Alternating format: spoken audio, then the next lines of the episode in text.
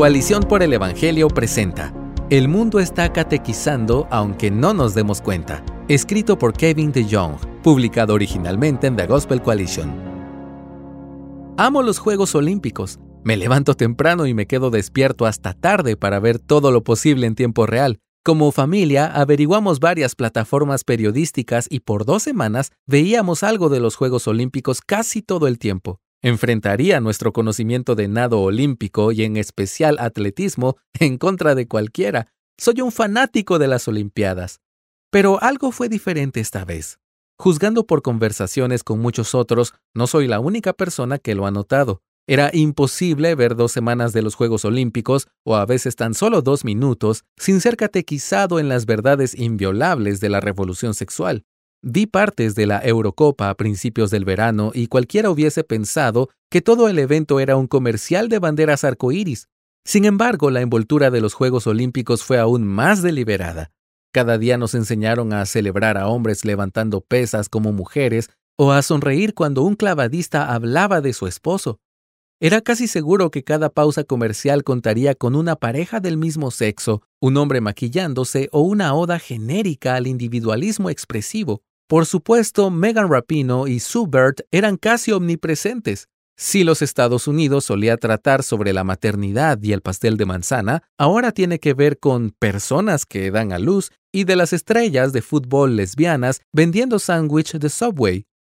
A este punto, algunos objetarán que el último párrafo está lleno de una mezcla tóxica de homofobia, heteronormatividad, privilegio cisgénero y una serie de otros términos que eran casi desconocidos hasta hace cinco minutos. Sin embargo, esas etiquetas no son argumentos en contra de la moral sexual bíblica. Representan suposiciones poderosas de que ninguna persona decente podría creer que la homosexualidad es un comportamiento pecaminoso, que el matrimonio es entre un hombre y una mujer, y que cambiar de género es un signo de confusión en vez de valentía. Lo que la cadena televisiva presentaba como heroico y maravilloso, casi todo el occidente cristiano lo consideró incorrecto y problemático por dos mil años.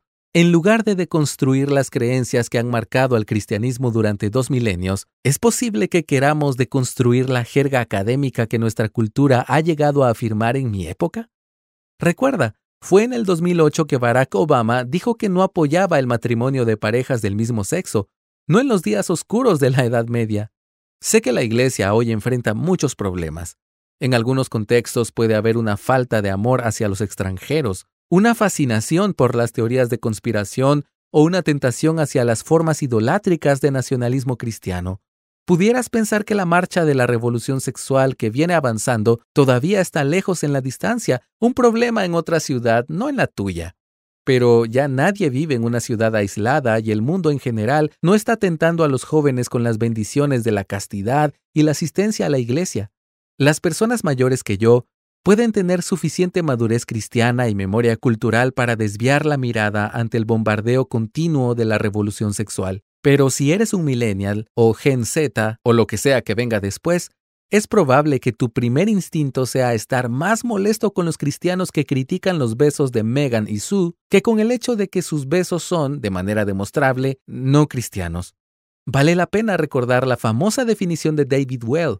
La mundanalidad es lo que hace que la rectitud moral parezca extraña y el pecado normal. Esta es la realidad que enfrentan todos los cristianos en Occidente. El dinero, el poder y el prestigio de los principales medios de comunicación, los grandes deportes, las grandes empresas, la gran tecnología y casi todas las instituciones de educación y entretenimiento están dedicados en hacer que el pecado parezca normal. No te equivoques, no importa cuán buena sea tu iglesia, no importa cuán fuerte sea tu familia, no importa cuán centrada en el Evangelio es tu escuela cristiana o la educación en el hogar, si tus hijos y nietos están remotamente involucrados con la cultura contemporánea, y lo están, están siendo enseñados por mil memes y mensajes cada semana a rendir homenaje a la bandera arcoíris. La familia, la iglesia y escuela cristianas no deben asumir que las próximas generaciones aceptarán las conclusiones que parecen tan obvias para las generaciones anteriores.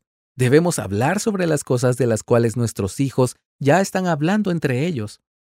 Debemos disipular, Debemos ser contraculturales. Debemos prepararlos para amar.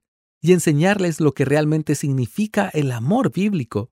Debemos transmitir las creencias correctas y las razones correctas sobre esas creencias. Debemos preparar a nuestros hijos y estar preparados nosotros mismos para el costo de seguir a Cristo como enseña Lucas 9:23. El Jesús que afirmó que el matrimonio era entre un hombre y una mujer en Mateo 19 del 4 al 6, el Jesús que advirtió de la pornella interior en Marcos 7 del 20 al 23, el Jesús que advirtió contra vivir para agradar a los demás en Juan 12:43, es el Jesús que exige nuestra lealtad completa. Lee Mateo 28:20. El mundo ya está ocupado promoviendo su catecismo. La única pregunta es si nos ocuparemos de promocionar el nuestro. Gracias por escucharnos. Si deseas más recursos como este, visita coaliciónporelevangelio.org.